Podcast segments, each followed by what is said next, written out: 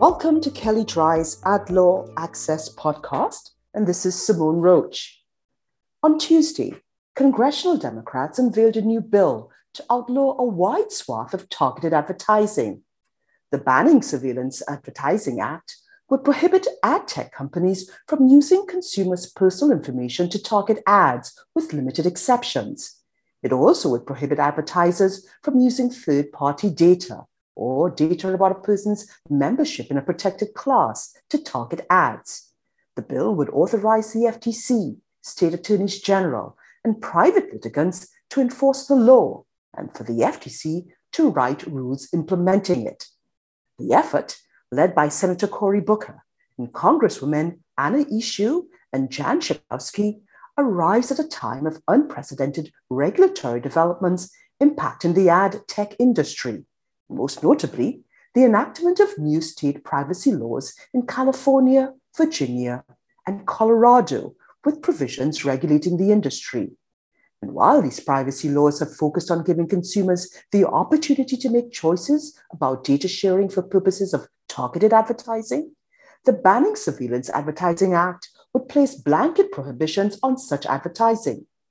And as we describe here, the FTC has also announced that it is developing a rule targeting surveillance based business models, though the contours of that rule are still unknown. And in a press release, Senator Booker explained his view that surveillance advertising is a predatory and invasive practice. The hoarding of people's personal data not only abuses privacy, but also drives the spread of misinformation, domestic extremism, racial division, and violence.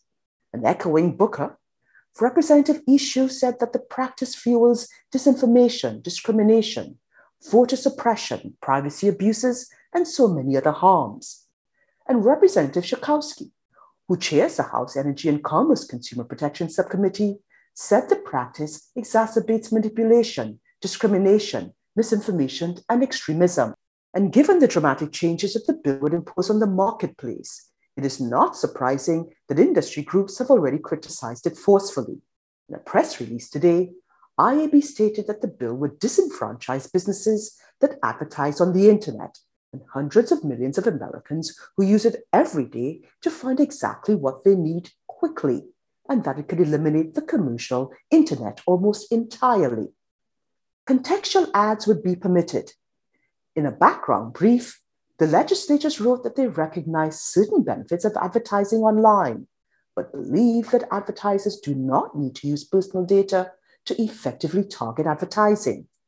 Advertising enables many of the free internet products that exist today, and it enables small businesses, nonprofits, and challenger politicians to cheaply reach customer, funders, and voters, the legislators wrote.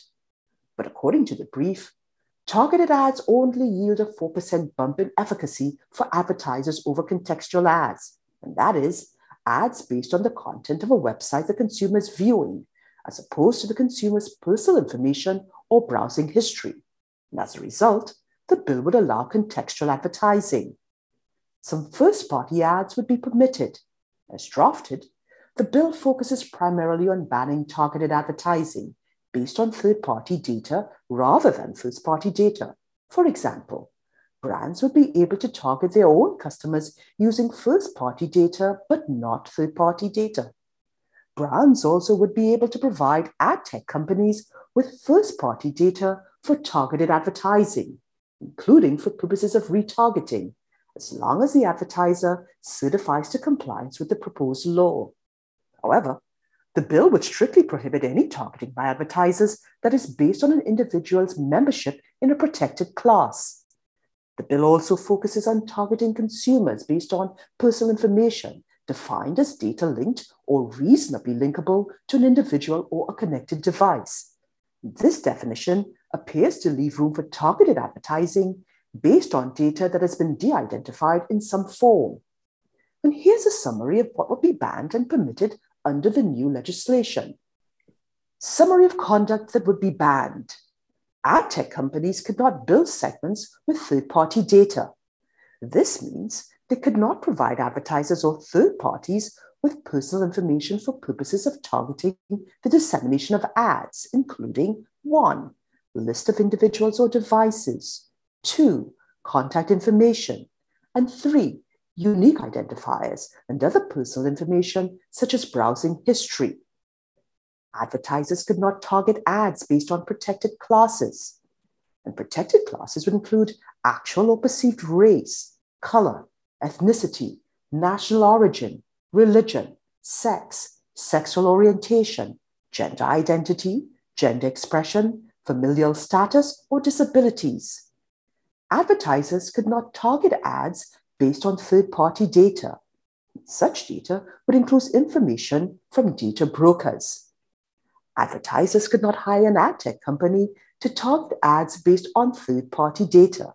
This means that ad tech companies could not A, target ads based on third party data, or B, enable an advertiser or a third party to do so.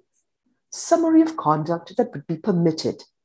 Advertisers could target ads based on first party data. The bill does not restrict this practice as long as the ads are not targeted to protected classes.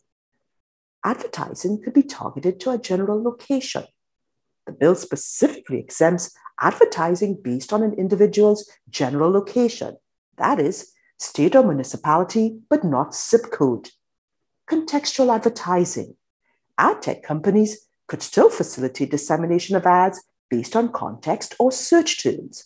However, they would not be able to use information they collect from contextual advertising to target additional ads. Hiring an ad tech company to target ads based on first party data.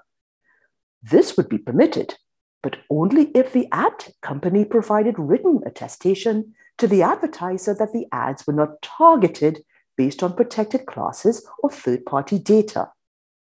Targeting advertising using non personal information.